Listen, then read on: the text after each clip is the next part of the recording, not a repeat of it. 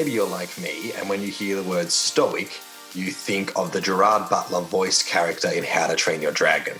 The strong, firm, protective, self-sacrificing and a little closed-minded figure who leads the town, and at least in the first one, plays a contrast and foil to the creative vision of his son, Hiccup. You know, this man who, when he greets and sees his long-lost, long-estranged wife for the first time, Valka, voiced by Kate Blanchett, she has to plead with him to stop being so stoic. And she tries to ascertain just exactly what he is feeling, feelings he does not easily let on. Look, maybe you're not exactly like me. Maybe that's not exactly what comes to mind when you hear the word stoic, but you know, you might still share my limited understanding of the depth and robustness of Stoic philosophy. You might share my surprise at the popularity of the movement, particularly in the Greco-Roman first century. And you might share my interest in how, given that popularity, it might help us glean greater insights into the letter to the Colossians.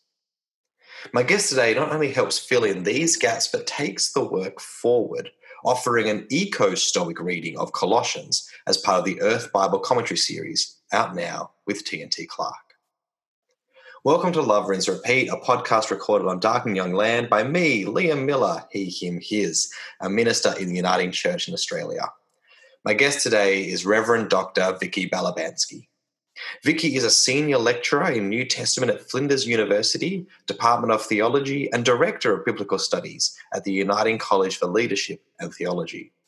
She has lived and worked in various parts of Europe, the Middle East, and Asia, including a year in Jerusalem as the Golda Meir postdoctoral fellow at the Hebrew University.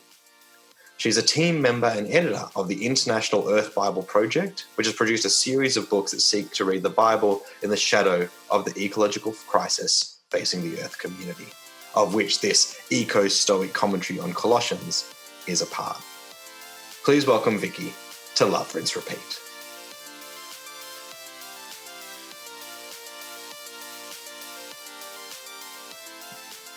Well, Victoria Balabanski, welcome to Love, Rinse, Repeat. Thank you. Thanks for having me. It's great to have you. Now, Vicki, you and I have kind of, we've engaged before on various, in Uniting Church theological circles, but first time on the podcast, and we're just excited to be discussing, your commentary on Colossians for the Earth Bible series. Tell us a bit about just how it kind of came about, your interest in this, and I guess what you're hoping the book kind of in a broad sense achieves. Thanks, Liam. Well, I guess my interest goes right back to the beginning of the Earth Bible Project. A group of us came together on the one campus in Adelaide back in the late 90s, and we started kind of throwing around ecological concepts and distilled some ecological principles, and then published, as you know, a series of books called the Earth Bible. And there's been a number of trajectories coming out of that, and fairly early on in the piece, I started writing about Colossians, and not having done my PhD in the area, I felt that I needed to kind of establish myself in the Pauline field, but also kind of test out some of the things that are important, but that wouldn't necessarily go directly into the commentary. So what's been happening really over the last more than a decade is me working on aspects, publishing, different bits of it in different journals, and then and finally, kind of distilling it all into what we'd call a commentary, although perhaps what is conjured up by a commentary is not quite the same thing as what this book is. So here it is. It's not a massive tome.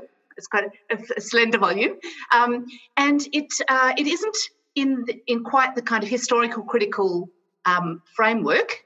It's doing a number of things, and I guess one of the key things, it's bringing hermeneutical questions into the foreground. So the question of what the text means today is made more prominent than is traditionally the case in commentaries, and I do that by specifically bringing Colossians into, or setting it in the context of Stoic ideas. And that's why it's called an eco-Stoic reading. I have ancient Stoic philosophy and ideas, which are actually kind of the koine of the ancient world, that is to say the kind of general kind of cultural, sort of the commonplace philosophy of the day. And it's actually very different from what came to be the common thing, namely Neoplatonism.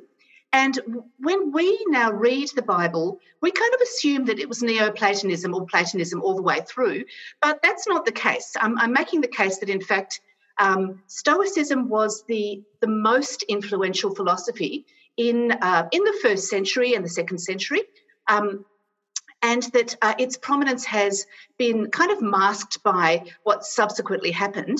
And so when we actually read biblical material, particularly a letter like Colossians, against that Stoic background, we hear it really differently. So what I'm doing is I'm establishing in each chapter a Stoic reading context, kind of giving the reader I suppose, a little overview of some key ideas from Stoicism, just in a couple of pages each chapter. And those ideas are chosen in order to shed light on that particular passage from Colossians. And then from there I go into ecological reflections and hermeneutics. So, you know, what this means for today. So I should perhaps say that, you know, there's a kind of a logic between Stoicism and ecological reflection, namely that the Stoics, their basic idea was living in harmony with nature and so with God. And you know, when you put that in the foreground as, you know, the kind of key value that people were expecting of their spiritual life, it actually enables us to think again and think freshly about the ecological crisis that we're in.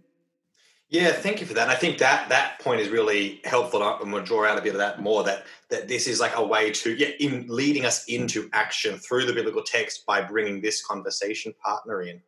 I thought what was interesting when you opened the book, you kind of pointed out that depending on what faculty group you walk in on and announce what you said there, that Stoicism is the most common the common philosophy of the first and second century, that in some places that's not going to bat an eye, but in more theological, biblical circles, it might. Just want to, let us know a bit there, and maybe why you think it is a eyebrow-raising claim in the halls that we're used to walking in.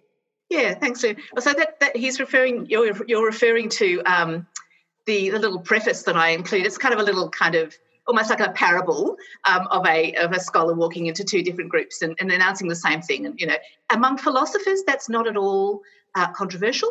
That, you know, basically philosophers think of Stoicism as the key. Or Stoicism and Epicureanism were the most prominent philosophical traditions that shaped discourse in the first century, and, you know, a broader span than that, but we're talking specifically now, you know, first century and as a background to Colossians. Whereas for biblical scholars, we've often bracketed out philosophy as an inappropriate context in which to talk about Colossians. And, of course, Colossians has a few things, apparently negative things to say about philosophy. So, of course, when you read it carefully, it doesn't actually wipe off philosophy. It wipes off a certain type of philosophy that's pandering to kind of human traditions. But in fact, the letter writer, who I actually think is, well, it says at the beginning it's Paul and Timothy. I think Timothy takes the lead in writing this letter, but I do think that Paul's alive and kind of his voice is there at particularly at the beginning and the end. So I think that Timothy has a very positive view of philosophy and doesn't want to discourage his readers from seeking a life of virtue and a life of wisdom, because that's what philosophy was all on about, wisdom and virtue. And I think it's interesting there, because you say, like, there's some parts of the letter that can be read as dismissing philosophy, but usually the people who are writing things that are dismissing philosophy are themselves philosophers. You know, people who don't actually care or think about philosophy usually don't talk about it at all. The ones who go on are those who think there's actually some virtue in it. The problem is those guys down the street who are doing it wrong. That's right. I've got your way through. Yeah. Yeah. I think something that might be helpful is, you know, you kind of touched on briefly in your first response, kind of maybe some of that core tenet of Stoicism, because I think in my head, or in a lot of heads of people, contemporary Stoicism is, you're in control of your emotions. Like, to be stoic is to, to not be, blown by every whim and emotion and situation that you find yourself in. How much is that actually tied to the Stoicism, what that movement in that first, second century? How much is it something different? And because, as you say, that's not kind of living in harmony with the world and us with God. And, so I'm just curious about that, the way the word is kind of commonly used now and how you're kind of, what you're appealing to. Yeah, good question. I think we have distilled, the notion of Stoicism right down into this kind of very narrow, stiff upper lip kind of idea that, let nothing kind of disturb your tranquility. And that is an aspect of Stoicism, but to just start there and finish there is not really to understand what motivated them. I think rather it is the case that because they valued virtue and they defined themselves over against particularly the Epicureans. Now, the Epicureans valued primarily happiness and the pursuit of happiness and the avoidance of pain as the kind of ultimate good and evil, whereas the Stoics said, no, actually, both pleasure and pain are not ultimate, and it's our attitude to pleasure and pain that actually shape our experience of them. And so, in fact, what they did was to reframe things and to tackle those things that are within our control and to allow the things that are beyond our control, not to see them as indifferent in the sense that they can't control who we really are. So, in fact, those ideas come into our contemporary world in cognitive behavioural therapy, that it's actually, that's been picked up and is used very widely in settings of mental health to help people to distinguish between these sorts of things and to reframe where they sit in relation to those things. So Stoics were actually very it was a practice of life, and you trained yourself to be able to, I guess, sit lightly to suffering, which is not to say that you sought it out and that you loved it. They have this concept of, some things are preferable or preferred and some things are not preferred. And, of course, happiness and pleasure is preferred and pain and, discomfort is not preferred, but neither of them actually are ultimate. Thank you for that. I was thinking about the when you say about in our contemporary context in cognitive behavioural therapy, also in that kind of common, Lord, give me the courage to change the things I can and the wisdom to know that and patience with the ones I can't and wisdom to know the difference, whatever it is, I butchered it. But, yeah, we see that kind of... Stoic. Yeah. Very stoic. Very interesting, yeah. Yeah.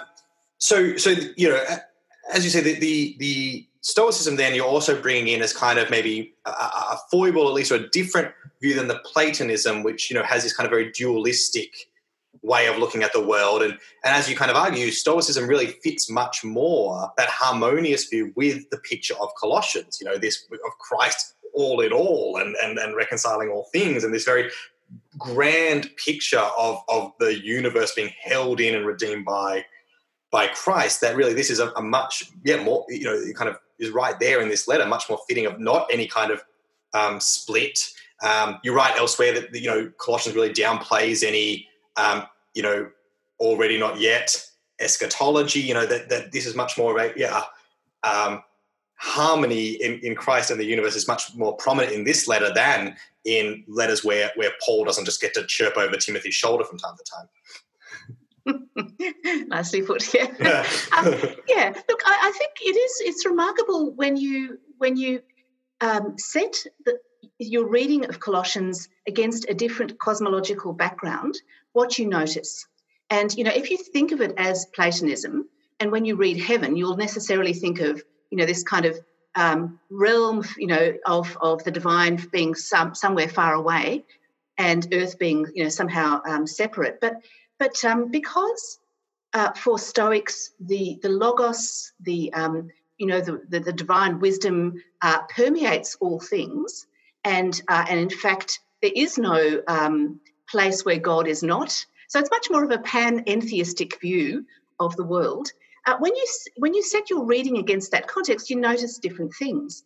And it enables you to read some of the verses in Colossians that are really difficult to understand against a Platonic background.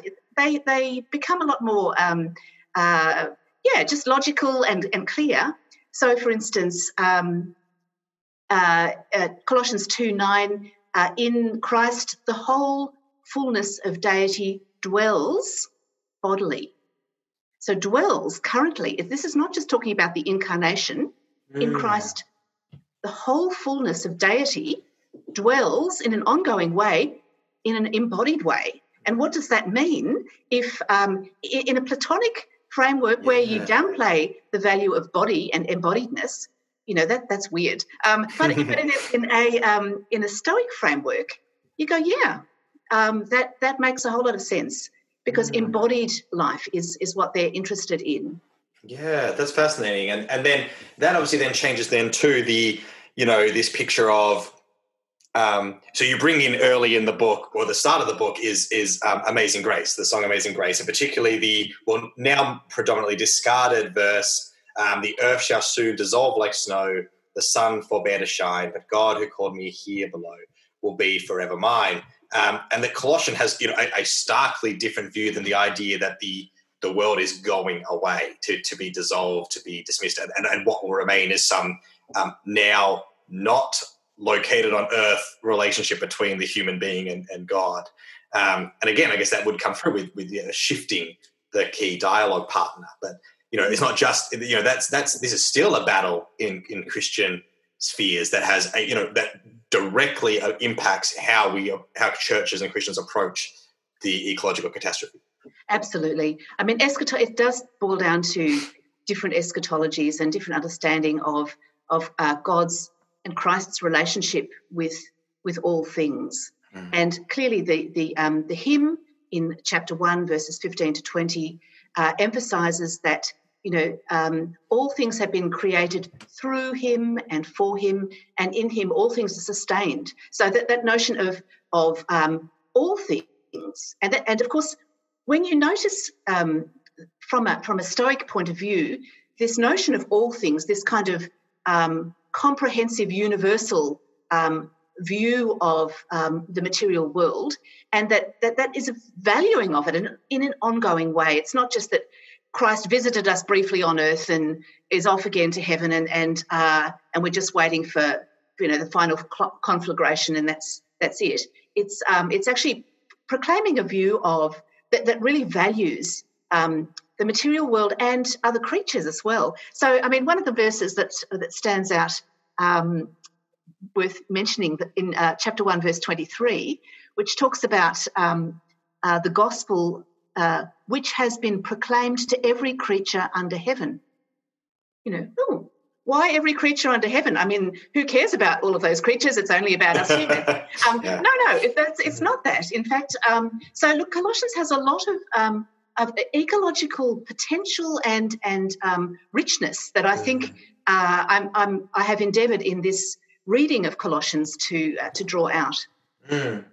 One thing I wanted to talk about there around that, like with those of us, you know, those involved in the, you know, in pushing for action in this ecological sphere, looking to try to avert the climate catastrophe, one of the biggest questions you come upon is the question of hope, right? Because it can be, you know, a devastatingly hopeless endeavour sometimes, or a very frustrating endeavour, and hope is sometimes feels in short supply or feels, you know, not very justified. But the letter to Colossians, you know, addresses hope, deals in hope, has hope as a factor, as a play. How do you think that, you know, the letter speaks to this situation where hope sometimes feels very foolish and unearned, given everything we see and every news alert and new round of statistics? Yeah, great question. Look, I think Colossians gives a great emphasis to hope, which is interesting. This is perhaps the one thing where it really differs from Stoicism, because for Stoics, hope was a distraction. You know, for hoping for better things meant that you were not coming to terms with what is, and um, And so, you know, they downplayed hope as a valuable category, whereas the letter to the Colossians really does have a very strong, it has that Pauline faith, hope and love, except it's faith, love and hope. The hope is a big aspect of that. And so I discussed this at quite a lot of length in the commentary. And I guess for me, it is really central for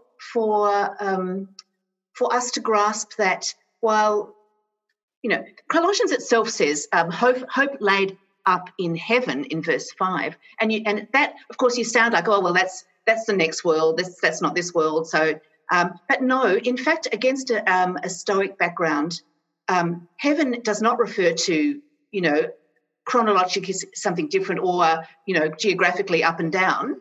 Heaven is essentially a way of talking about God and the presence of God, and I demonstrate that from various sort of Stoic sources, and so hope laid up. Our hope is in fact in God. I mean, you know, that's necessarily the case. And then I discuss, pages 45 to 40, 50, sorry, 54 to 56, a variety of aspects of hope that are kind of crucial, as I see it, to action and to the way in which we view creation. So I think it's an interesting one. Every couple of weeks, my husband and I have a really nice meal with some non-Christian friends who always want to talk about hope. It's the kind of continuing theme, but they don't share our worldview, but they care about this question of hope and where it comes from. And I think for us as Christians, we need to think carefully about the way in which we can frame a hope that doesn't mean that, you know, our investment is all in the next world, but rather it's a motivator to recognise the great preciousness of this current world and to invest ourselves in the material world, in the embodied world, and see that God, that's where God is also to be encountered. So, you know, where I go with all of that is towards the end of the book, I endeavour to, I talk about panentheism, and I talk about the way in which this drives us to, the fact is, I think that the majority of Western people are functionally Epicurean, that is to say, maximising pleasure, minimising pain, that's what it's about. And I think that an eco-Stoic way of looking at it is to say that that there needs to be an understanding of the good as the common good, the good of all creatures, and that you know, in finding that Christ is the one through whom and for whom all things are created, we can't, you know, sort of simply discard you know, the creatures that are being, you know, undergoing this kind of huge pressure and extinction, as though that doesn't matter, and we, you know, we need to recover a sense of our Christian relationship with the natural world. Thank you for that. I think that's helpful, and it's you talk about, you know, that ethics is one of the real places where Colossians and this Stoic philosophy are tied, in that, you know, it's not just about this hope. It's about, you know, then about the way in which we live.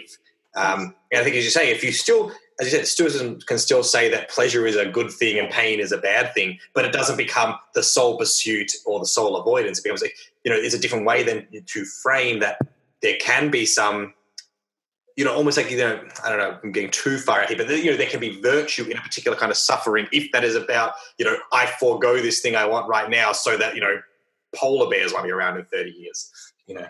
Exactly. I think that we do have the capacity to self-limit and limit our desire or our need for you know, more and more. You know, and in doing so, in fact, we find that our connection with those small things that we value and we notice all of a sudden, because we're not hurrying past them to the next pleasurable experience, we actually have a richer experience of life that way.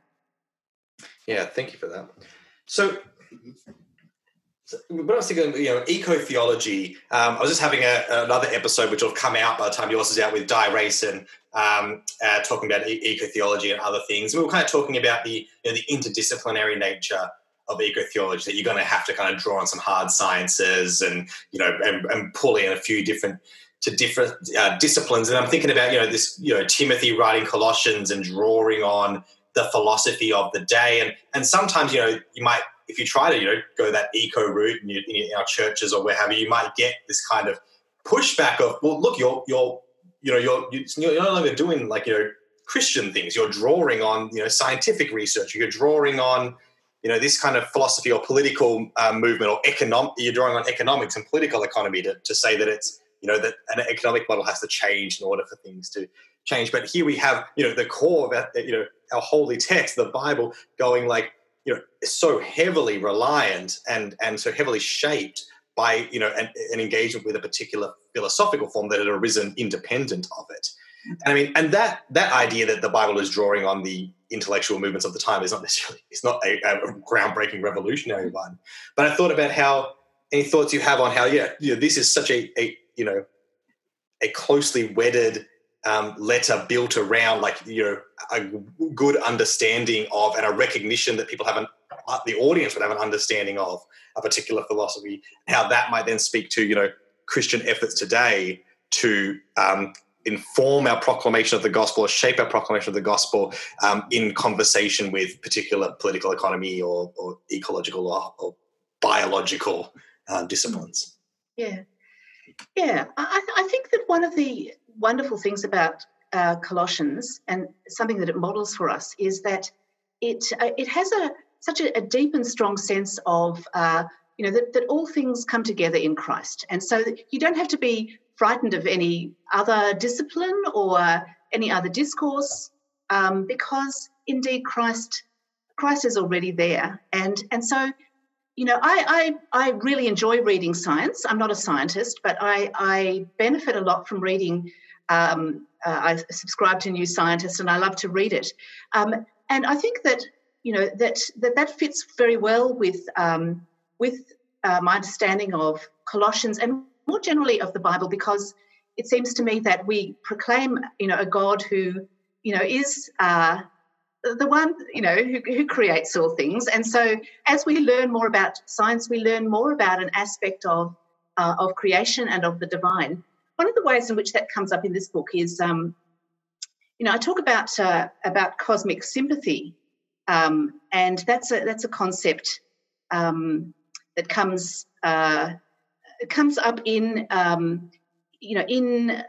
Stoic ideas, but it also...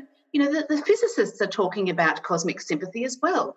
So, this is an ancient idea, but that it's kind of being recovered by physicists today.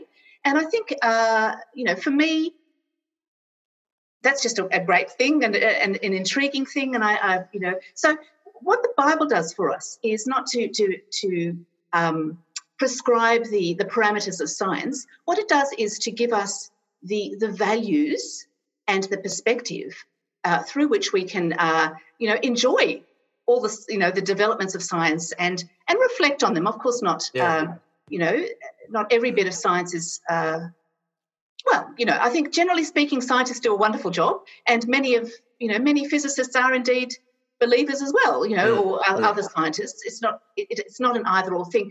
That's part of the problem, I think, with our, many young people now believe. That it's either science or it's religion, and and that's a really sad state of affairs. I'd like to make it very clear that it doesn't have to be an either or. Yeah, totally. Another thing I was thinking about before is with when we were talking about this picture of Christ and the fullness of divinity dwelling currently in this embodiedness, and that something that kind of comes up and has probably emerged out of eco-theological readings is this idea of, Jesus being, Jesus is made up of the same matter. Like there's no more matter in the universe than there was at the moment that there became a universe, whatever that looked like. But like, you know, it's the same stuff just getting rearranged, and it was on Jesus, and how that. So I was just thinking about that in terms of, and then how this kind of, if the eco-Stoic reading of Colossians has anything to kind of help, you know, explore that and explain that, and particularly if we don't think that, yeah, somehow like, yeah, with that Platonist thing that like Jesus is all that matter that was on Jesus is now kind of being sucked out of the universe, and there's actually post AD 33, there's just like this much little less stuff in the universe. Indeed, yeah. Look, I mean, obviously, eco-theologians have done a wonderful job in helping us to conceptualize the fact that, you know, we're breathing air that Jesus breathed, and you know, the matter that we are made up of, you know, that includes Jesus' own matter. One of the things is that all of those insights have not yet been fully applied and integrated into biblical studies.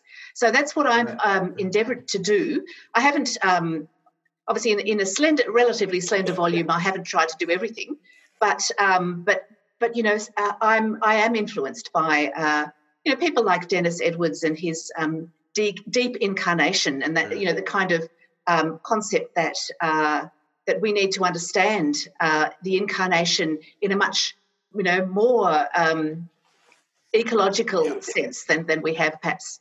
And definitely ties in with what you say, like, you know, that if you know, the idea of the incarnation is taking on matter rather than just taking on kind of human form in a very specific thing, then as you say, then that's a clear line to what the Colossians, all creatures under heaven, right? You know, have heard the gospel. You know, that this is a much larger scope. I think that's really helpful. And I think, and what you're saying with the book is, you know, you're actually going, okay, here are, you know, texts. You know, as you say, you're not doing the historical criticism or like, or the big tome where every single verse gets, you know, this, but it's like, here is throughout this letter, you know, understand this reading and how it then goes from reading into what it was, the world it was in, into this particular ecological crisis. And I think that's helpful to kind of tie it to the text, because for a lot of people, you know, Christians, that's, you know, that's still the primary way that they're, you know, engaging and reading the text, and so linking it there rather than just kind of having it hang out maybe more in just the theological text is really important. Yeah, so obviously one of the ways that I'm doing that in this Earth Bible commentary is I'm giving a fresh translation of each of the passages from Colossians, and sometimes the translations do differ from other you know, more traditional translations. So, for instance, I have where some translations would translate the word of the truth of the gospel, I translate that as the true logos word, namely the gospel. And because, of course, for Stoics, the logos was, you know, permeating all things. And, you know, and so this letter is really saying that it's the gospel that actually articulates the logos profoundly. So, you know, I'm trying to bring certain things to light that perhaps aren't so obvious in English, and you know, and I do that with obviously the Colossians hymn and various other aspects. In fact, one of the tangents that it led me on was I wrote an article which has been published in the Tyndale Bulletin, questioning the translation of Colossians 1:23 and bringing various things to bear, because I think that actually that's been mistranslated by, you know, all the translations, and so that's kind of just, you know, one of those intriguing things. Obviously, I mention it in the commentary. I don't go into it in detail, but you know, I think translation is one of those ways. So setting the Stoic context, giving a translation, doing that eco. You know, hermeneutical reading, but also then moving into a kind of retrieval mode. So if we have, you know, suspicion, identification and retrieval, the retrieval is done via the person of Nympha. And Nympha, of course, is mentioned as the head of a house church in chapter 4 of Colossians. And so Nympha becomes a way in which I imaginatively reconstruct how a formerly pagan elite woman who has been trained in Stoic ideas and philosophy could have heard and interacted with the Pauline gospel. Yeah, well, I'm glad you brought that up. Our next question was going to be on Nympha and using that as a device to you know, draw in this dialogue and to draw it kind of out again in fresh ears. Is that something you've employed before, you know, in teaching, or is that something that you just want, you know, develop through this book particularly, or how did that kind of come about? And I guess, yeah, you've kind of talked a bit about what you hope it achieves, but yeah, just interested a bit more about that. So one of the expectations of the Earth Bible series is that we do move through suspicion and identification to retrieval, and each of us does it in a slightly different way. There are some of the writers use poetry or various other imaginative things to bring that sort of hermeneutical bridge to a kind of close. For me, Nympha, because she is, I mean, the word Nympha, the name Nympha, does suggest that she came from a pagan background. And you know, Nympha means bride, but it's also Nymphaeum, that's the sort of the water fountains of the ancient world, and, you know, water.